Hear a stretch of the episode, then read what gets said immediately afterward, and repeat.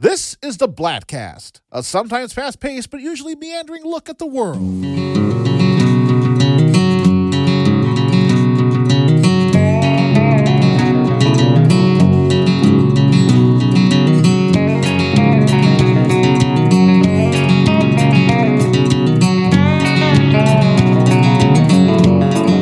So kick back, get ready for quite possibly the longest one hour to perhaps the shortest two hours and 56 minutes of your life.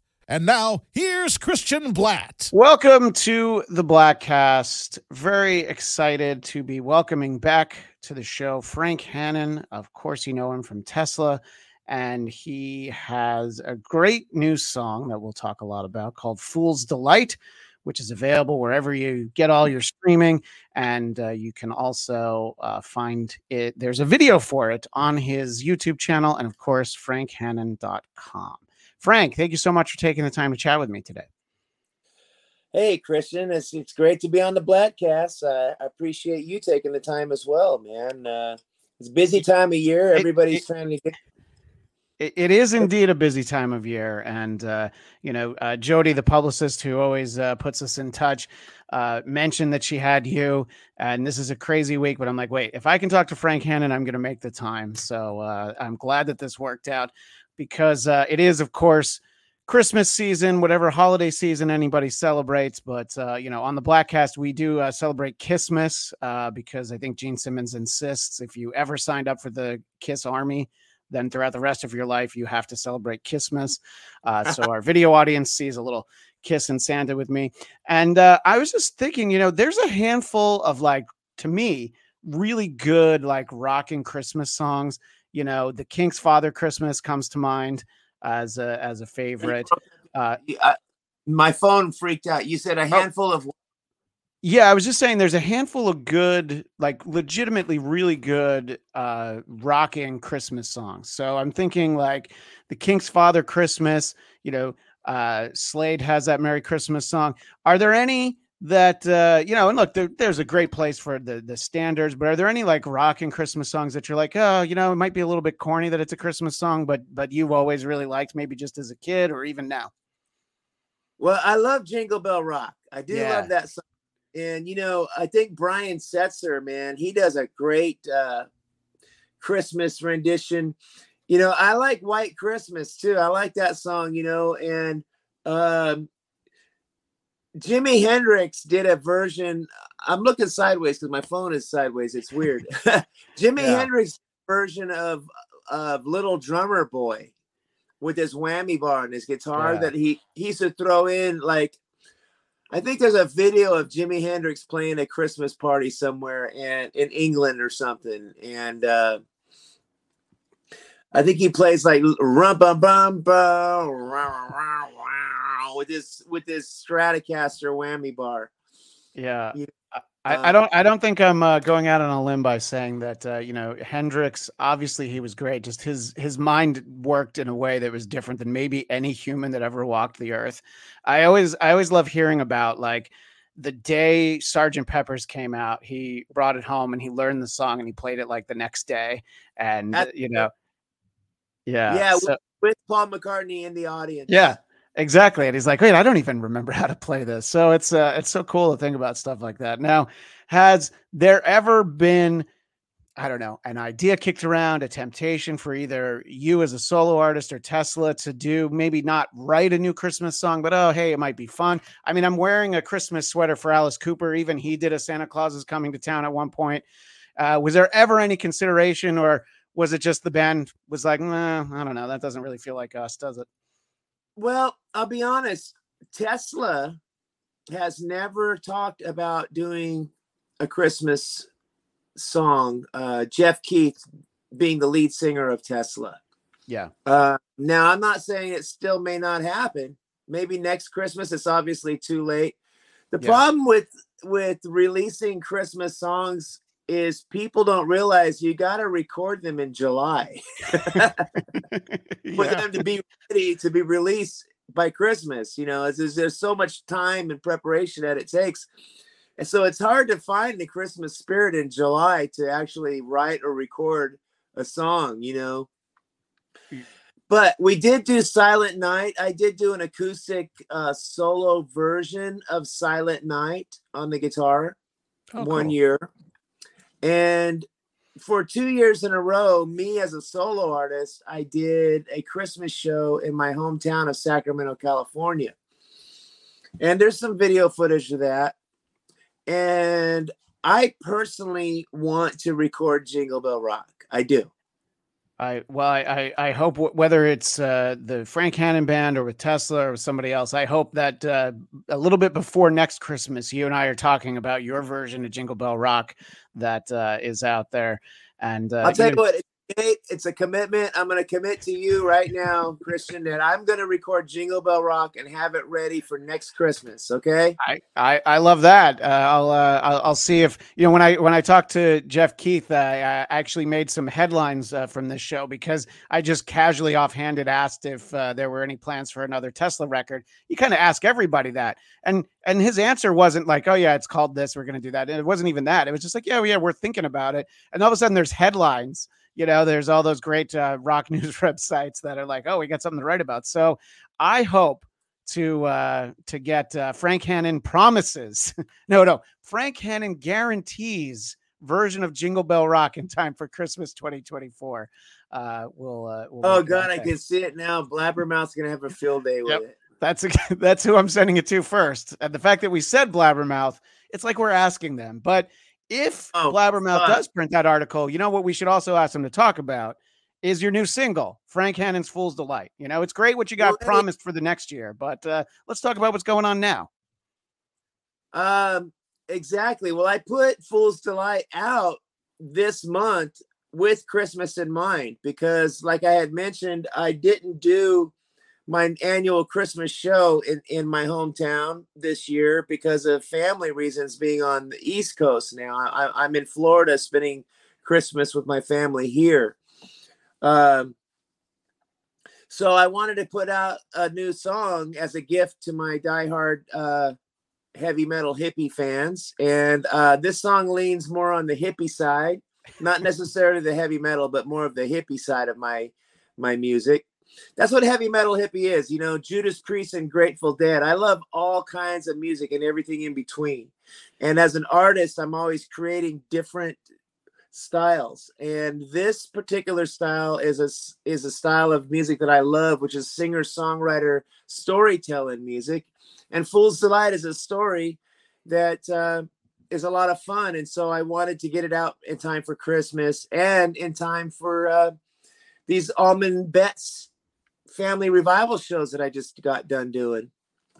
Yeah, talk a little So- bit about that. That uh, they they do that uh, not in Florida. It's somewhere in the South, though, right? They do a few shows every year for that. It was in Florida. My my Okay. three shows were in Florida.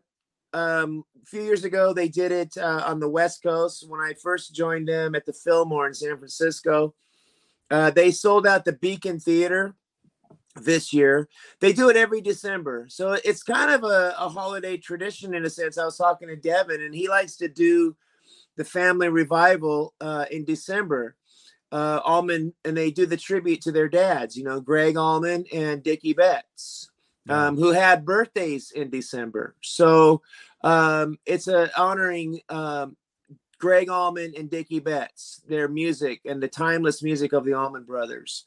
And uh, if you listen to my song "Fool's Delight," it's it's influenced by by that particular influence in my heart of of music, which has you know slide guitar and acoustic guitar and real rootsy music. Yeah, it definitely had a little bit of, of that feel, and and I like that you refer to it as singer songwriter because it it is definitely telling a story, you know. And I I like sort of it's it's very casual, and you know I've I've heard enough of your your solo stuff that I know it's not necessarily always going to be on the heavy metal side or the heavy metal hippie side, but uh, this sort of very laid back, borderline country. I mean, I guess it is country. I don't know. It's so hard to keep track, but I like what you said in terms of the heavy metal hippie because when it comes down to it, most of us, you know, it's like you know, if if they're the touring works or they're in your town, you might see Metallica and Paul McCartney in the same week. You know, and who knows, you know, back back in the day, maybe you, you would have also seen Prince if he came to town. And I think everybody, you know, it's easy to get kind of pigeonholed and like, oh, I like this kind of music.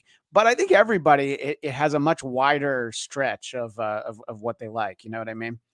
Well, some people do, not everybody. Some people are only metalheads, and and some yeah. people only like jazz, and that's it. You know, but um, people like yourself, uh, you know, I'm glad to hear that you like a little bit of everything. And everybody loves the Beatles, right? Yeah. And even the Beatles have a song like Helter Skelter, which is like heavy, the heaviest metal song, you yeah. know, of the era. But then they got a beautiful song like Yesterday, you know, or a beautiful thing like Blackbird. You hear Paul McCartney singing Blackbird, but then you also hear Paul McCartney singing Helter Skelter. Yeah you know, yeah. so that's kind of my style. You know, my favorite artist, if you listen to Jimi Hendrix, he's got Foxy Lady, he's got Purple Haze, he's got Voodoo Child, but then he also has Little Wing and Castles Made of Sand.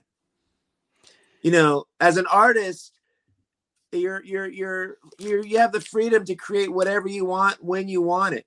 And that's that's kind of the the artistic liberty that I take when I'm doing my solo stuff. Now Tesla is a group and we we we are a group that is geared towards Jeff Keith's vocals and how he sings and what he feels because he's the lyricist of that band ultimately and he's got to deliver it. So that's a different thing, but it's great. It's all great and I'm I'm just very grateful that 1976 I was 10 years old and the 70s had the best music for a young 10 year old kid to get turned on to. And it was an escape for me, man. It got me out of the ghetto, it got me out of a lot of trouble because I was playing guitar instead of like stealing cars.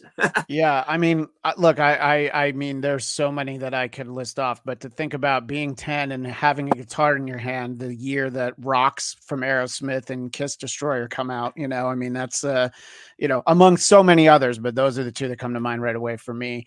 And uh, yeah, it's uh, you know, in a lot of a lot of those bands, you know, uh, I I was uh, I was born in 1976, so I'm discovering a lot of these bands later in the 80s. But then just the wealth of the back catalog and uh you know it's uh it, it was just it was crazy to think about like that you know the aerosmith who put out rocks is the aerosmith who did dude looks like a lady you know? I think that there's uh, something great about both of those things but you're just like wow what a wild story those guys had you know they had a long tumultuous changing uh, career um, and, and, every 10 years the 60s the 70s the 80s the 90s going back to the 50s okay those those decades had a different culture and a different generation and a different style. I mean look at the difference between the 50s and then the 60s yeah. two two decades i'm trying to find my fingers. Two decades there with completely different styles. And then you had the 70s, and then the 80s was a completely different style. So a band like Aerosmith to navigate through that and you know create as much as they did is phenomenal to survive that. You know, and then I look at Tesla and I can't believe that we survived all uh, uh, uh, all that shit as well, going from the 80s into the 90s into the 2000s and all the way until now that, that we're almost in the middle of the 2020s it's freaking crazy. Yeah it's crazy to think about because i know the the band tesla's been together for 40 years. The first album not quite at 40 years but uh what 2026 it'll be and uh getting, yeah i can what's that? I said yeah we're getting there. Three decades yeah, we're yeah you're exactly. You're getting to that and uh, yeah, the idea, and you know, there part of that history, as as essentially did with Aerosmith. There's a part of the time where Tesla was broken up, but you guys have been back together for so long now. It's uh, easy to kind of forget. Maybe not for for you guys in the band, but for uh, those of us uh, as fans, you know, it, obviously there was that kind of tough period for a lot of bands just sort of figuring out what to do, you know. And uh, I've talked to you, I've talked to Jeff, I've talked to Brian about sort of that moment in time when the Bust a Nut record comes out and it was like it, it, I think it's a great record, but it it almost didn't matter how good it was because the you know a lot of people are like, yeah, yeah, that's not what we're playing right now. MTV is like, hey, we're not we're not doing that anymore, you know. Uh, so it's a it's very disappointing to think about, you know, sort of that there wasn't a bigger acceptance and we're just talking about like rock music you know? It's like i've i've talked to plenty of artists. It's like i i loved Alice in Chains records and nirvana record but also the, you know a new tesla album a new kiss album whatever came out. I'm like oh this is all great. But i guess uh radio um, radio and record companies they don't really kind of see big pictures like that do they frank? Well everything changed uh, the the the radio stations got bought by big corporations and uh, they weren't really owned by people that were running them anymore. They were being controlled by bigger forces, you know, and the styles of music changed and the te- technology changed. Uh, you know, uh, this phone that I'm holding in my hand right here uh, basically has changed the landscape of everything as well. So, um, I forgot what your question. No, well, we the, the point sort of was is like there's sort of a, a speed bump that you know I I, t- I talked to a, a lot of bands, a lot of a lot of artists from the 80s and 90s, sort of about just that sort of moment in time. And uh, years ago, I talked to Mark Slaughter about it, and he was like, "Yeah, I mean, I wasn't mad at Alice in Chains. They put out great music. You know, it was just frustrating to feel like you were also putting out great music, but." Figuring out how to get people to hear it just changed sort of overnight, you know?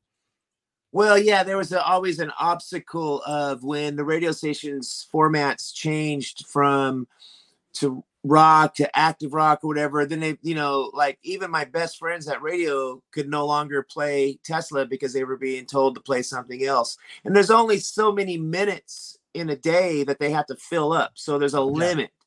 Kind of like us with our set list. There's only so, so many only so many songs we could put in a 90 minute set. So, you know, there's only so much shelf space on on the on the shelves for albums at Walmart. You know what I mean? It's yeah. so yeah, there's obstacles and every 10 years it's different and stuff, but luckily uh for us the songs and when people still hear what you give or love song or modern day cowboy you know, they they still can come to a show. And speaking of that, we've got a ton of shows booked next year already. We're doing another Las Vegas residency. I'm glad you mentioned uh, that, Frank, because I had the graphic ready to go. I I was uh, gonna yeah. talk about the uh, the third Las Vegas takeover at the House of Blues.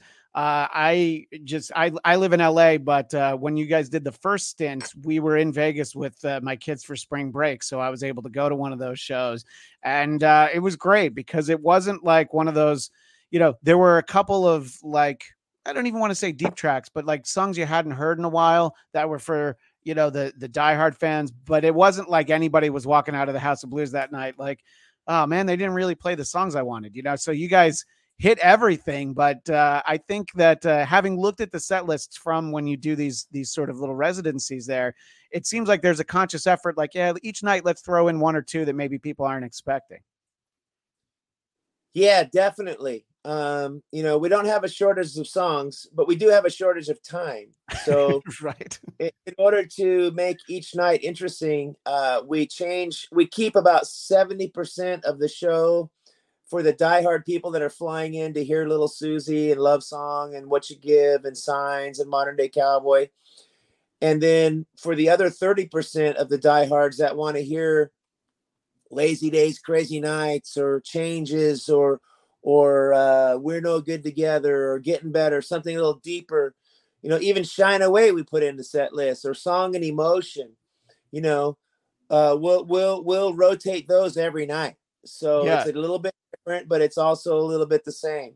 Well, I'm going to put the same bug in your ear that I put into uh, Jeff Keith's ear. Anytime you feel like you want to dust off Toke about it, that would always be a fun one. I think. I don't think. I don't think even on the Psychotic Supper Tour, I remember seeing you guys do that live. So that would always be a fun one, just for me. Yeah, but we did do it in, on that tour, and we okay. believe me, we did a lot of token about it. well, you know, a little token never hurt no one though. So you see, that's really the uh, the point there. And so there'll be five shows, April fifth through the thirteenth. But uh, obviously, that's not uh, that's not everything. So just go to teslatheband.com to find out uh, when Tesla will be in in your neck of the woods. You know, um, That's right. Yep. yeah. But I do want to talk a little bit more since you know the the new thing is uh, "Fool's Delight," the uh, the new uh, solo song. Now you did a video for it, which people can find on your YouTube channel. And you know the way everything works, it's like yeah, you just kind of go into YouTube and you you type something in, you know, and uh, and you'll find it. But uh, talk a little bit, like you know, I talked about how it's kind of a laid back you know, kind of easygoing sort of song. Uh, the video kind of really has that feeling too, you know. I mean, for our video audience, and you know, Frank, you could tell me right now, oh yeah, you can play my song, no worries. Uh, and I, I could still get struck by YouTube for playing the song. So we're just going to look at it, but our audio audience will get to hear some of it. But anyway, talk a little bit about kind of this uh, great idea where you're like, I'm just going to pull my motorcycle over the side of the road and uh, and play uh, Fool's Delight. hey, I'm watching it right now. That's pretty cool. You're like, hey, that guy's good. that. Look at this guitar player. This guy's well, fantastic. no, no, I'm just. I get, to, I get. There's my barn. That's my barn right there. Nice. That's actually that's my neighbor's barn next door, right next door to where I live. is is your my is your base. is your neighbor's barn more photogenic than yours? That's why you went over to your neighbor's barn. Yes, exactly. But that's Northern California, man, right there. You know, we're we're from Yeah. up north outside of Sacramento in the hills of Folsom. And uh all of that footage right there was shot the, the day after that there, right there. There's the gig. See those people there? Those are my diehard heavy metal hippies. And that's Out of Bounds Brewery. And Out of Bounds Brewery is a place that I play in Folsom. And they made my heavy metal hippie uh, double IPA beer for me. Oh wow. Okay. Um, it's a very strong beer that we sold on the Monsters of Rock cruise. And uh, back when I was drinking and making beer, uh, they made the beer for me. And uh, that's where I shot this video was at their brewery. Well, I've never uh, been uh, fortunate enough to go on the Monsters of Rock cruise, but when I talk to people who have and I hear stories about it, I feel feel like the one thing that they need is stronger beer. You know that the beer there is just not doing it enough. They need to drink a little bit more. But uh, that's great that you were able to sell it there. It's look, it always sounds Tell like you- a I'll great you time. funny- Go I'll tell you a funny story. So that where I'm playing in this video right there, see that it says out of bounds. Yeah, sure. That's a brewery that made uh my beer that I I personally picked all the hops for and and created the beer with them hand in hand called Heavy Metal Hippie. Well, we shipped several pallets out to Florida for the Monsters of Rock cruise and I'll tell you a funny story. 2000 2000 cans of beer. And they sold out of it in the first 2 days.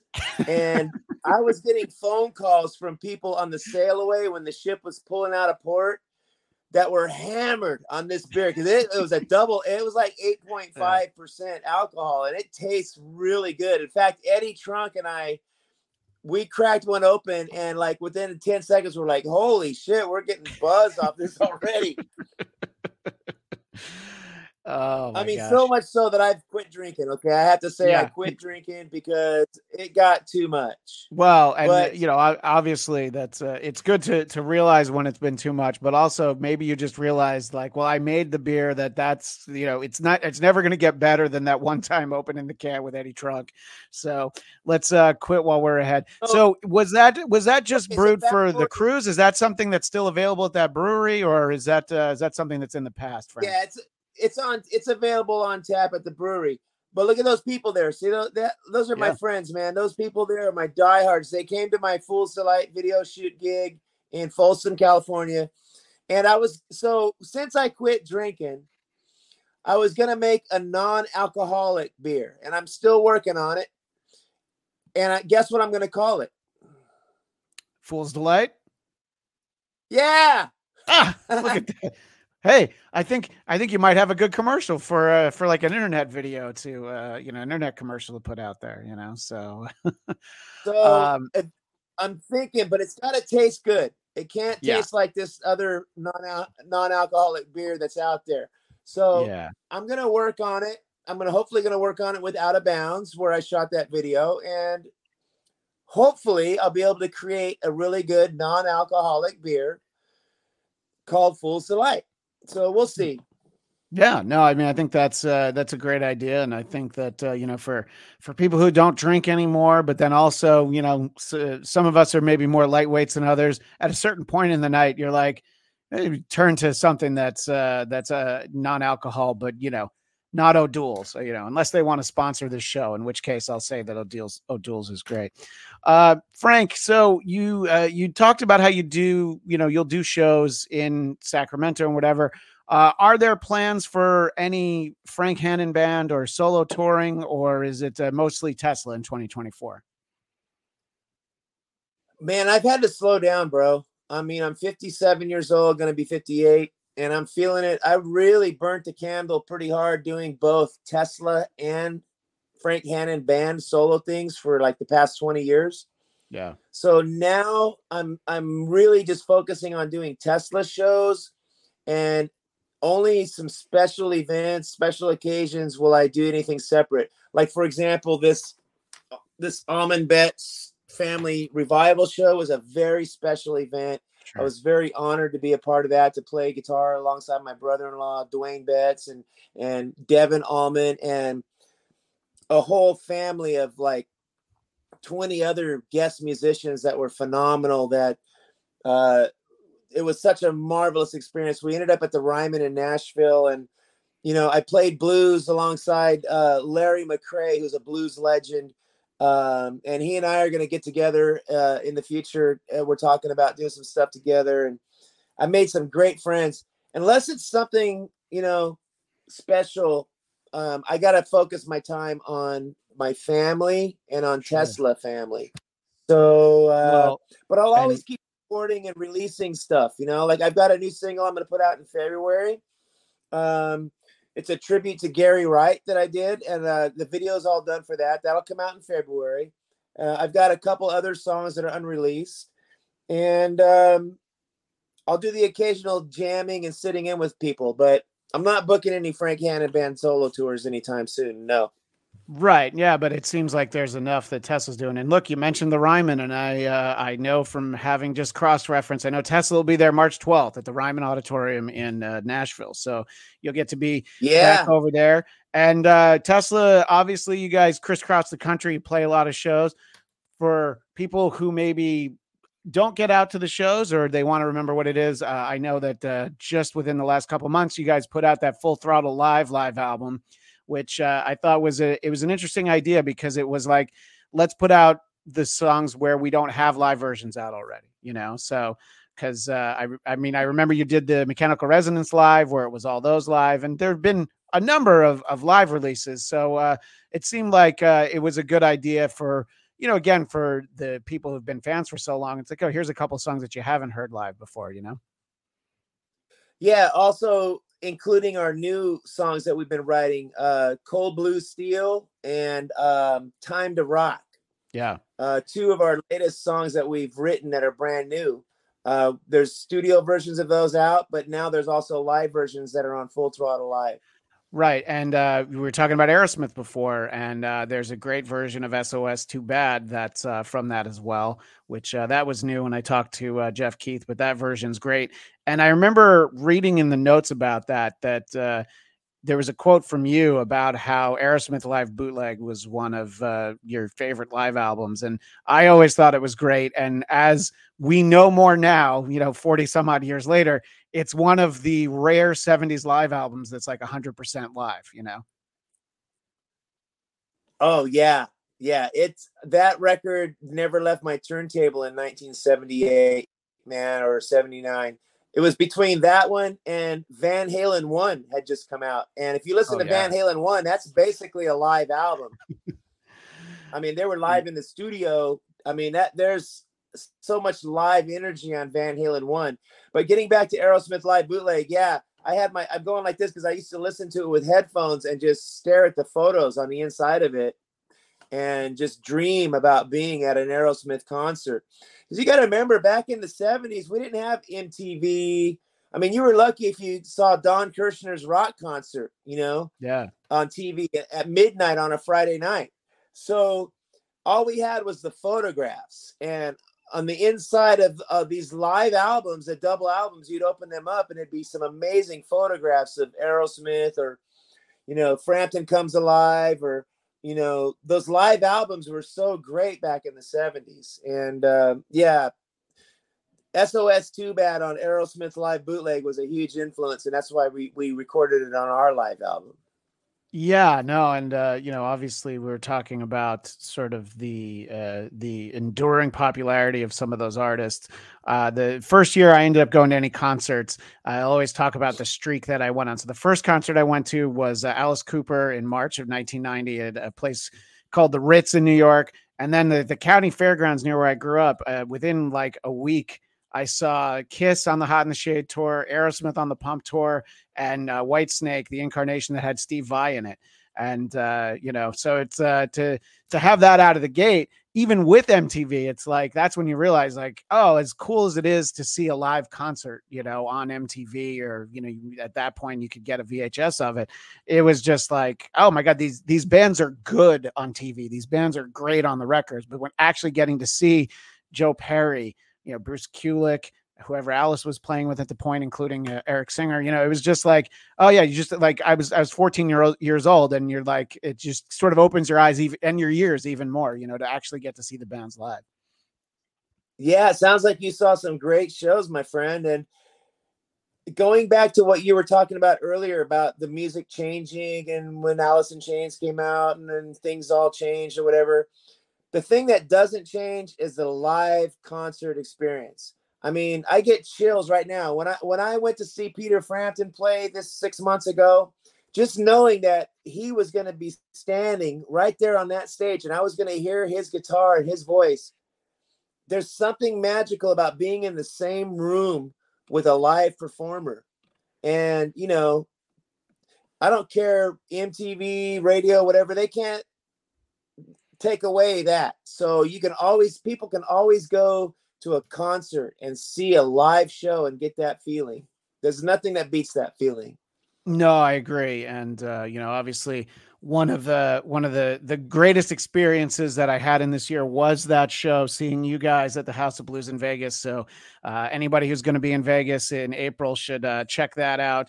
Uh, I've uh, I've I've seen you know the first time I saw Tesla was was on the Psychotic Supper tour. I've never seen a bad Tesla show. I I uh it's always such a great time. I love, you know, I can imagine that it's probably exhausting for you guys, but uh you you basically you leave it out there on the stage and uh, I think people really appreciate it. So uh, I I thank you, Frank, for one taking the time to talk to me, and I'm glad you're still out there making stuff. You know, I mean, there are plenty of bands. You know, I mean, Tesla put out plenty of new albums in the last decade there's a lot of bands who are just like uh, we don't bother anymore you know and uh, i love that you guys still have it in you whether whether or not blabbermouth wants to say uh, frank hannon says there'll be a new tesla album in 2024 or not it's fine whenever it is that you guys feel like you've got an album i like that you just put out the songs you know you mentioned the full throttle has a few of them on there so i think it's great yeah. you guys are still creating you know well, thank you, man. In today's world, it's a lot easier to create singles and put them out while they're fresh, you know? And uh, I know you committed me to a Christmas song, so I'll start chipping away on that. Uh, Got a bunch of other. News.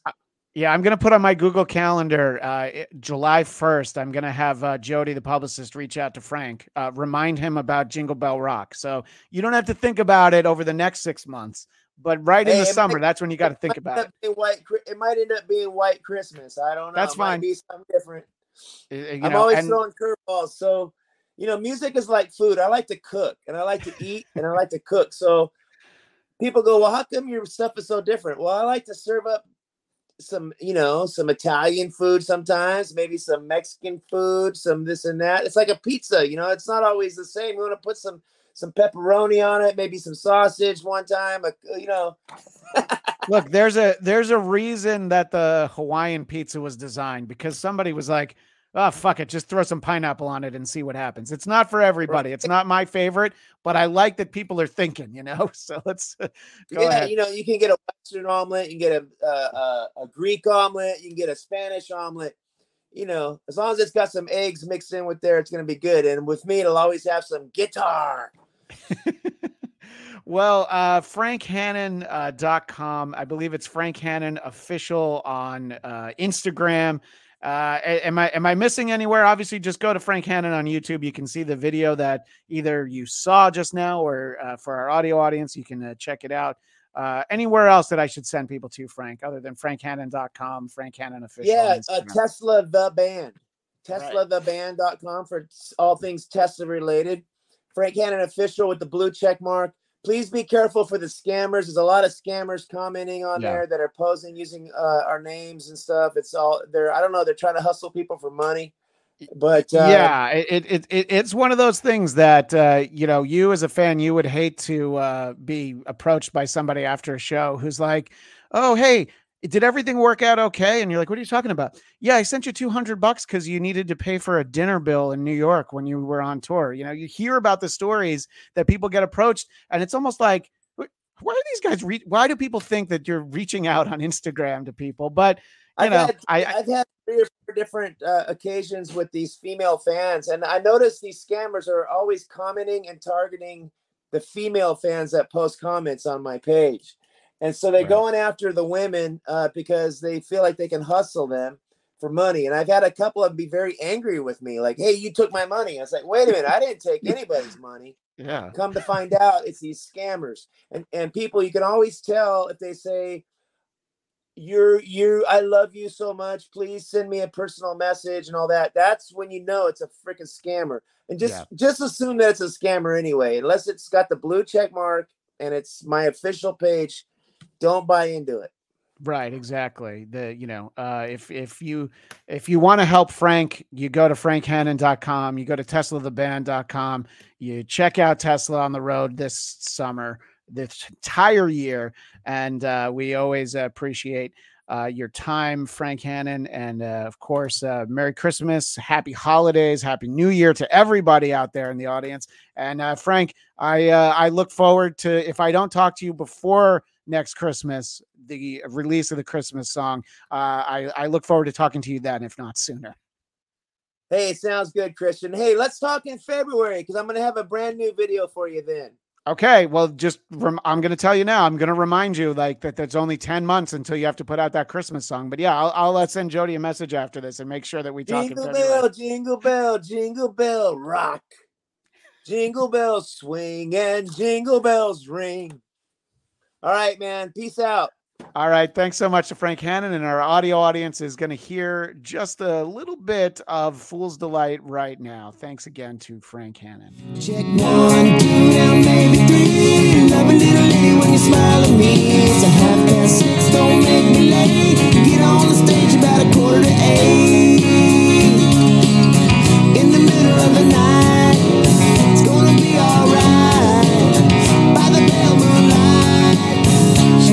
she's a fool's delight.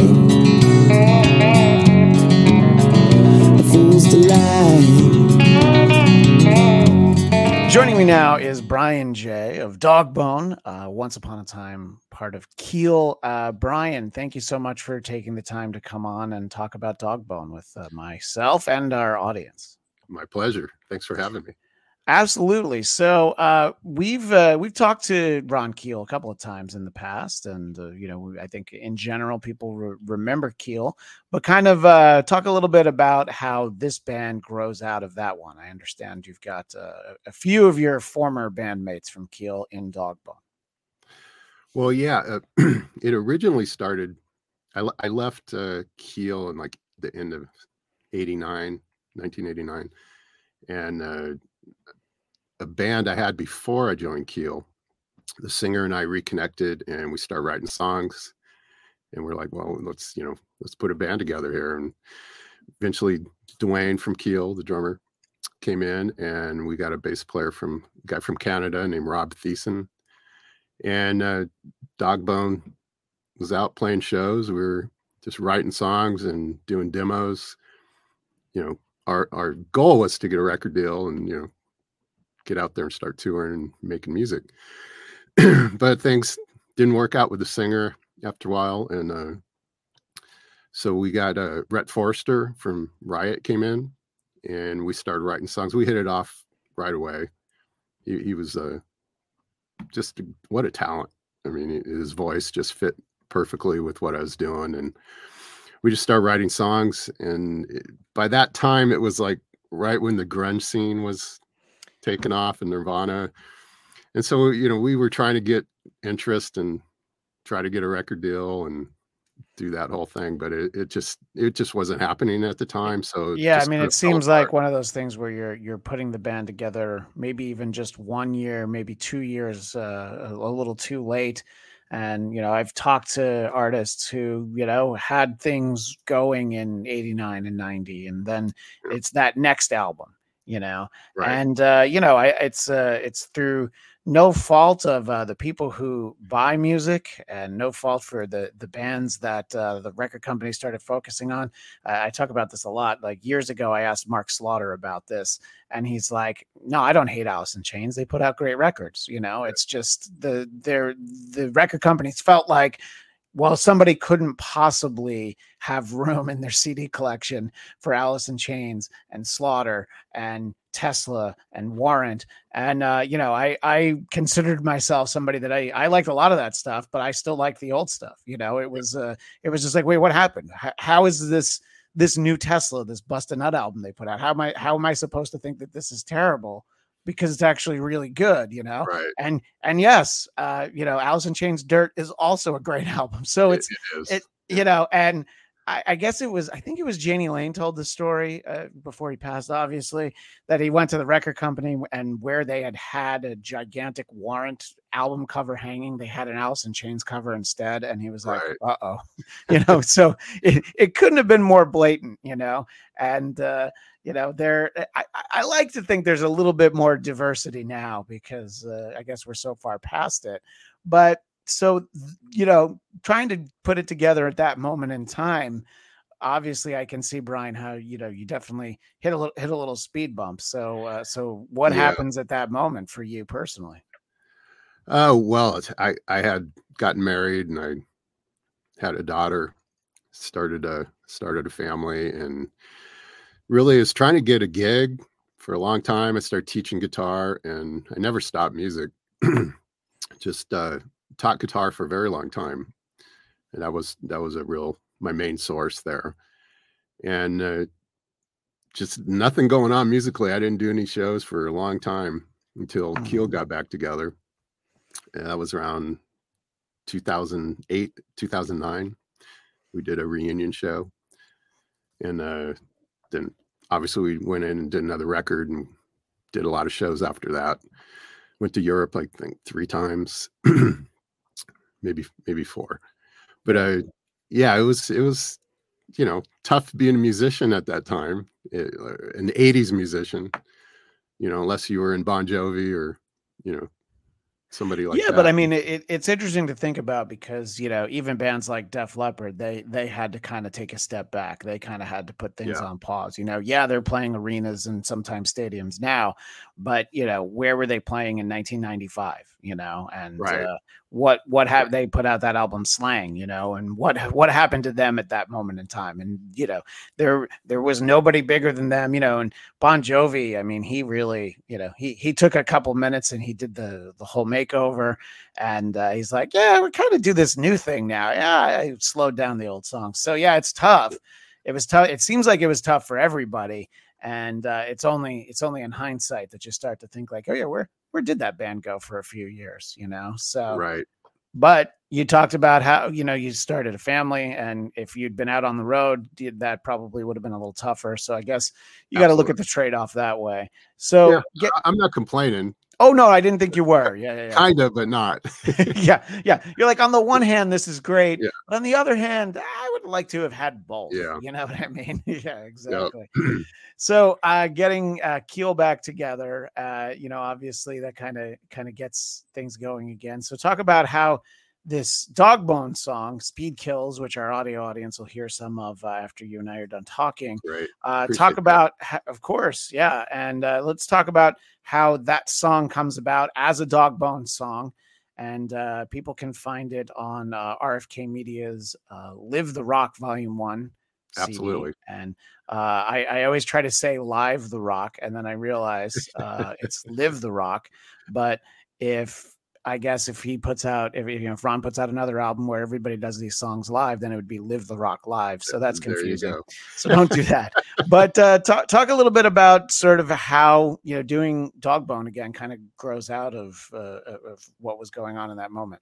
Well, I mean, this new version really the last we did Monsters of Rock cruise 2020, and uh, And uh, just just just to interject, uh, that's the early part of 2020. So that happened uh, Yes. I pre-pandemic. it was yeah. Feb- February, might have been Yeah. February, early March, maybe it was February, and uh, Dwain and I, you know, we were talking because Keel wasn't really doing very many shows, and uh, hey man, let's get let's get a new band, let's get something going here, let's do a side project or get something going, and uh, we just started talking.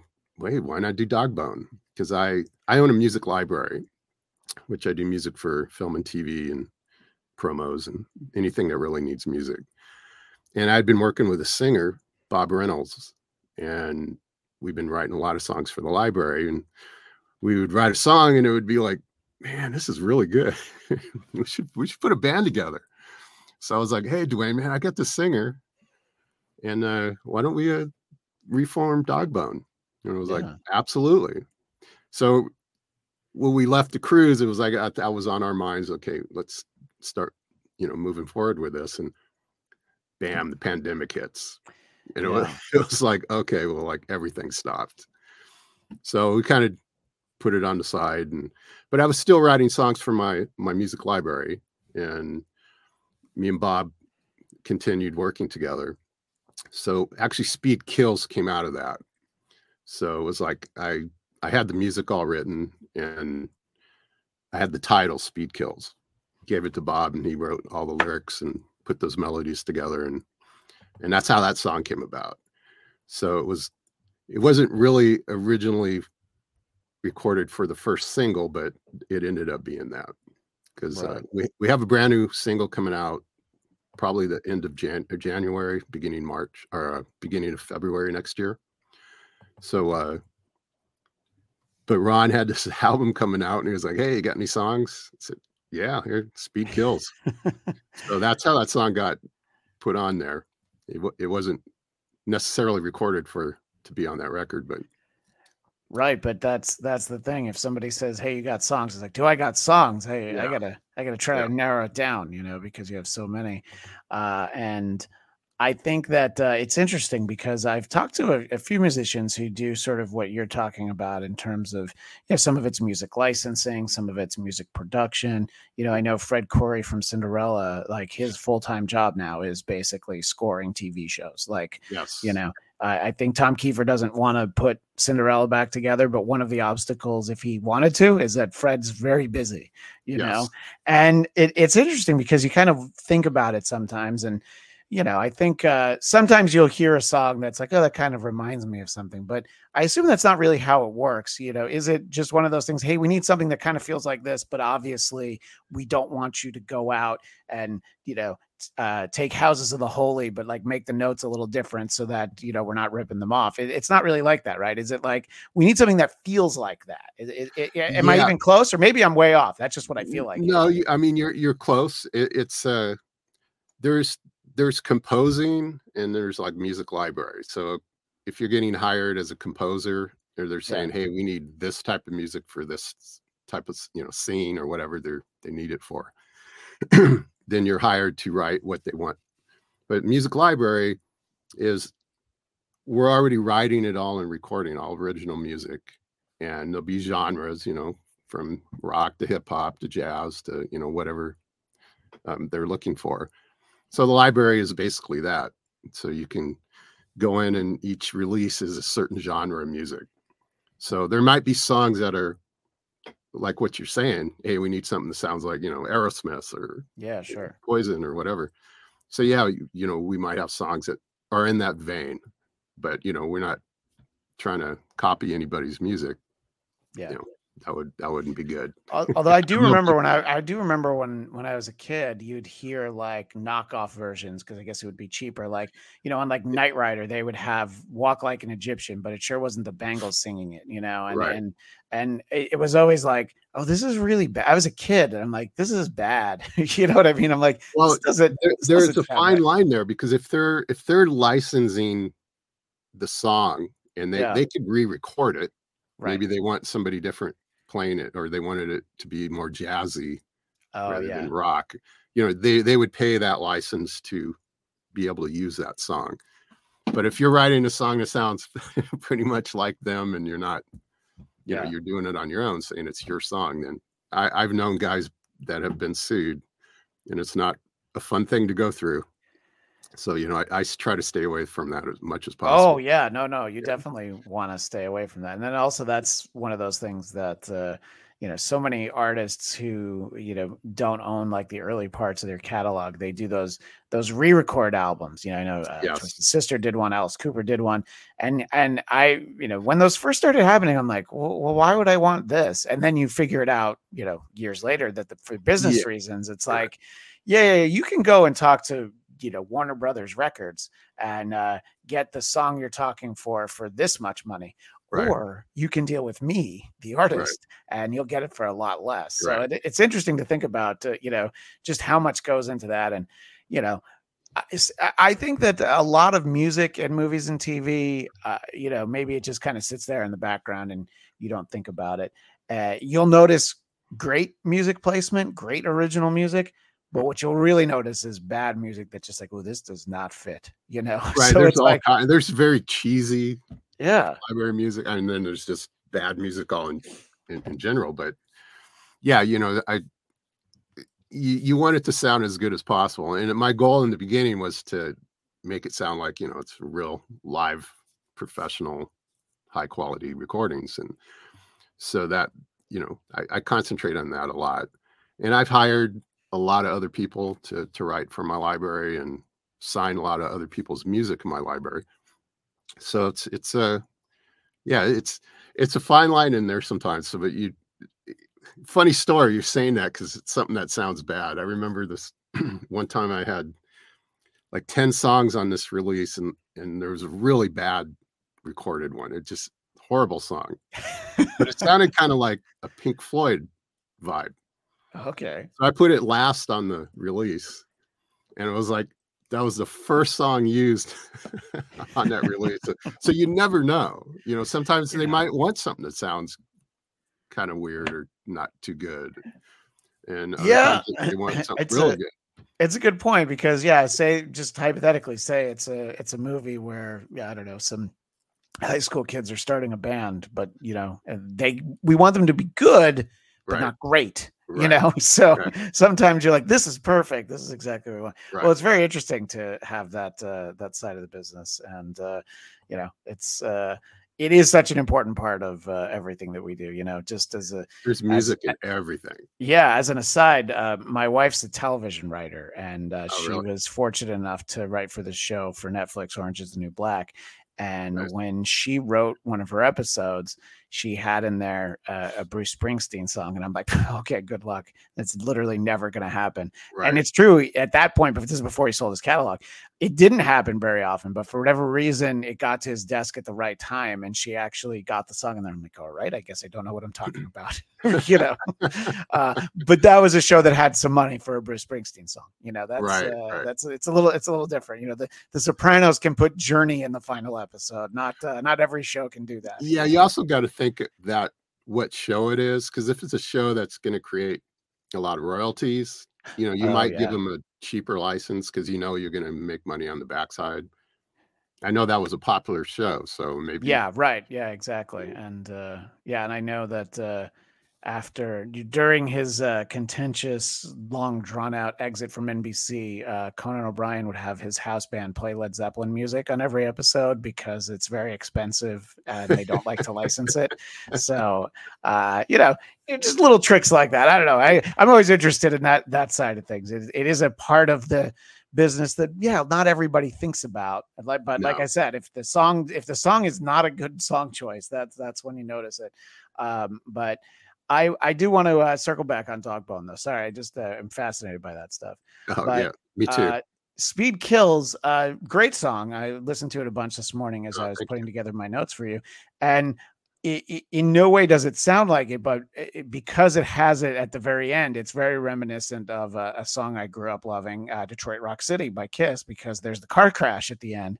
So, talk a little bit about sort of, and you know, for our visual audience, uh, I played the uh, the lyric video, so you could kind of see the car driving. It's it's very hard, Bryan, to deal with. Uh, you know, some even though I'm talking to you about your song if I had played it during the video, I could have gotten like a copyright thing against it. So it's like it's it's never worth it, in all honesty, to play a song because it's like, oh well, how did that happen? You know? So right. like you could even say, like, no, it's fine, you can play my song. And somehow someone somewhere will be like, well, this is a copywritten right. song. So now you have a strike on your channel.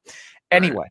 so people got to see but not hear the uh, sort of the, the the car going down the road. So kind of talk about this idea that uh, speed, I guess, quite literally kills. You know. Well, it's funny you mentioned Kiss because like that's my favorite Kiss song, Detroit Rock yeah. City. I, I, mean that that's and they always open with that song.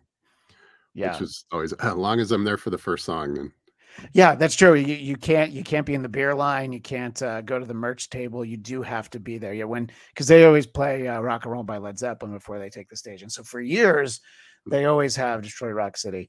And um, I still want to talk to you about your song, but uh, you know it, this kind of came up recently because uh, I was talking to a friend of mine who was at the final two Kiss shows, and uh, one of my favorite recordings of Kiss. It's not an album but it it was the MTV special uh, Animalized Live Uncensored from 1984.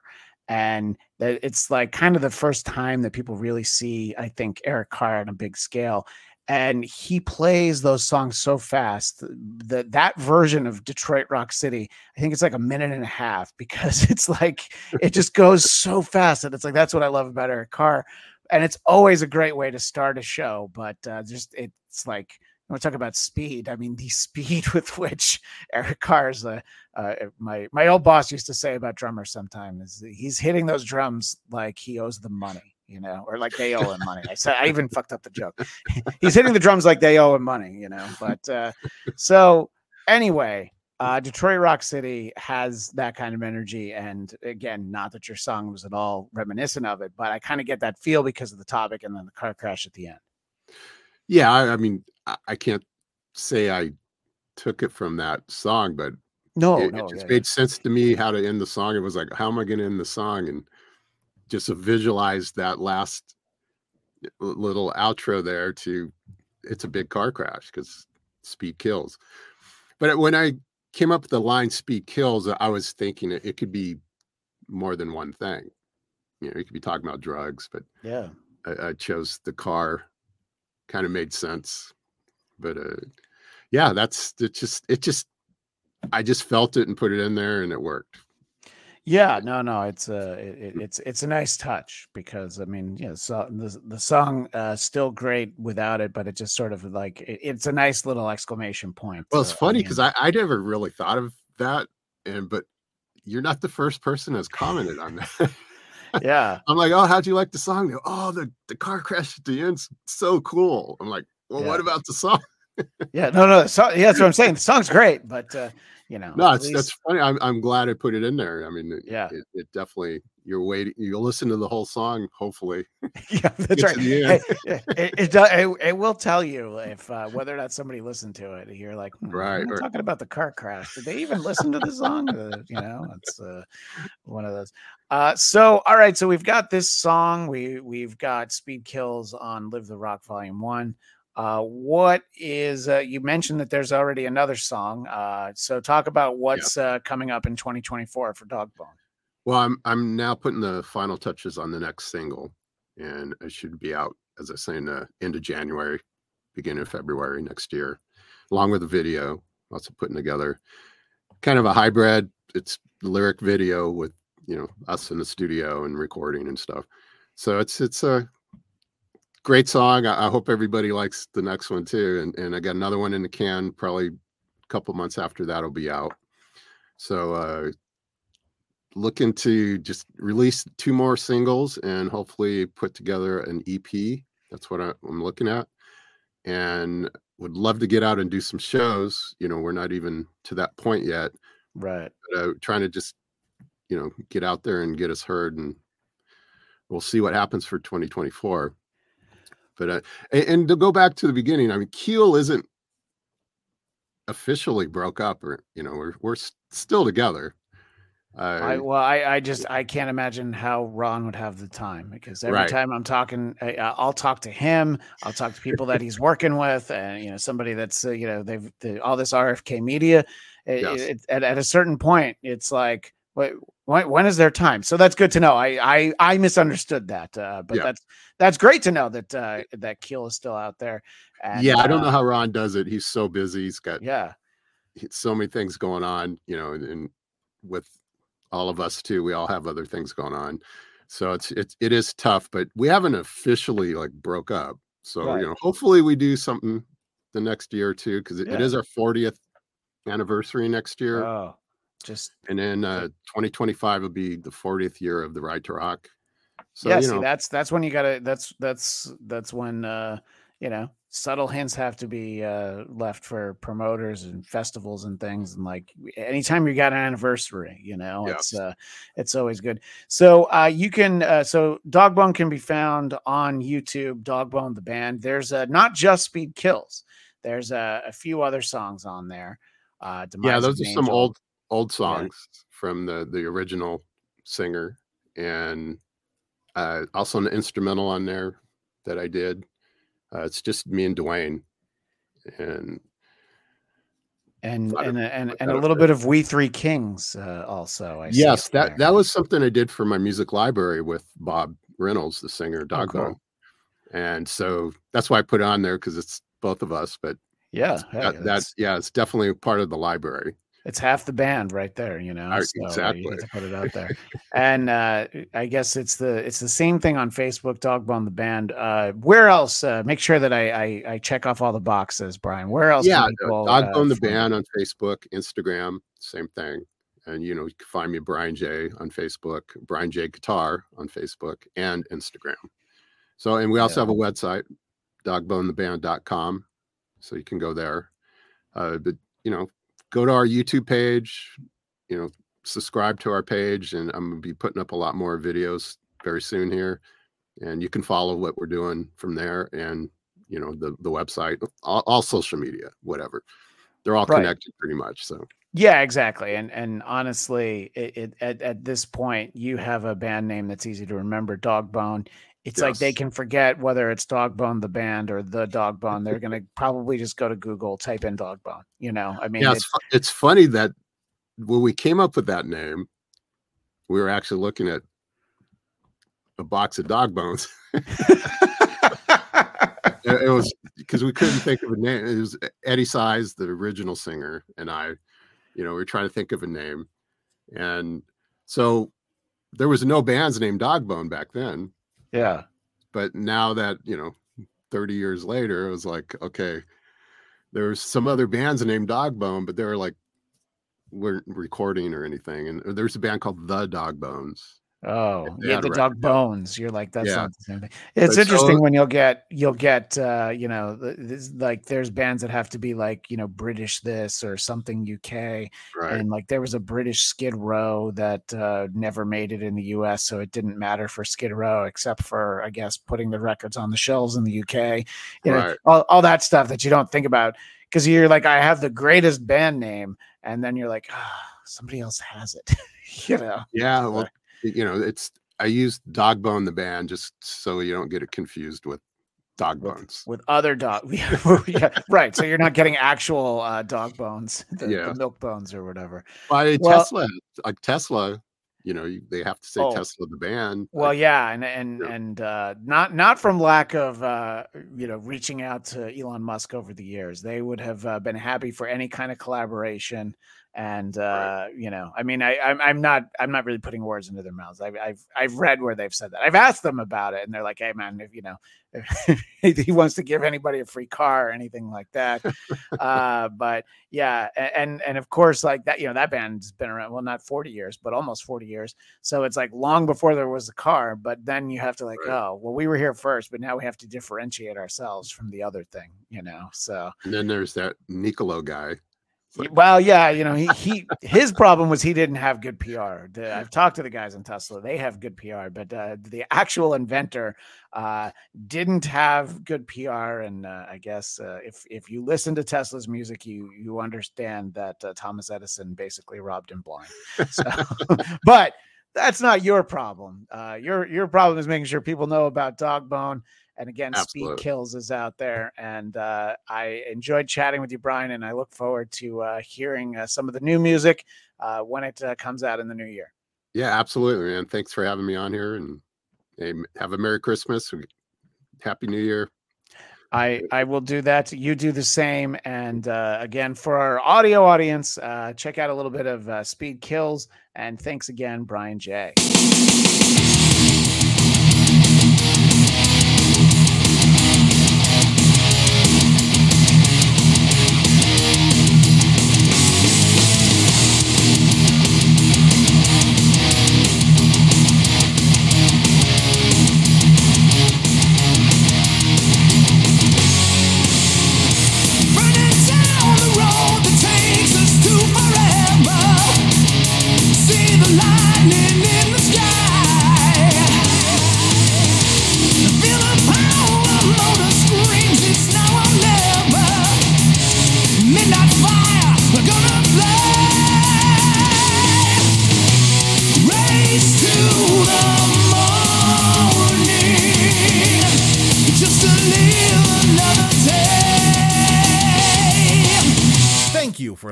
the Bladtcast. Don't forget to subscribe to our YouTube channel, The Bladtcast. That's B L A D T C A S T. You can also subscribe to the audio version wherever podcasts are found. I'm Farad Muhammad, and if you want me to voice your podcast intro, you can find me at Twitter and Instagram at F A R D M U H A M M A D. We will see you next time on the Bladtcast. Welcome to the party, pal. Naughty. no one that I'm talking to, no friends of mine, no one in this universe, Bedabbler, OJ, none of these people are calling your mother. Christian Bladt, I suspect, might be calling your mother, but I don't know.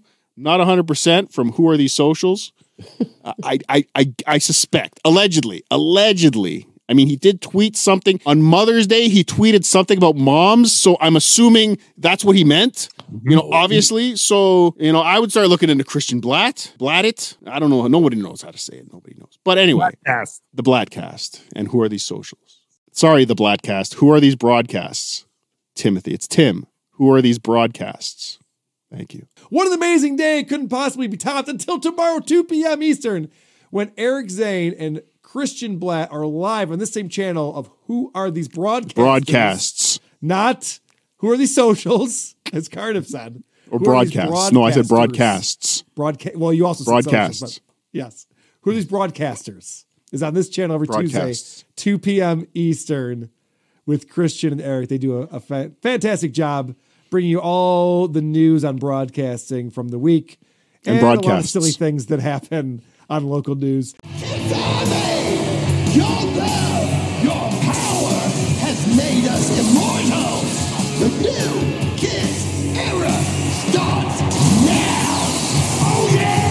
It's the eye of the tiger, it's the thrill of the night, rising up to the challenge of arrival.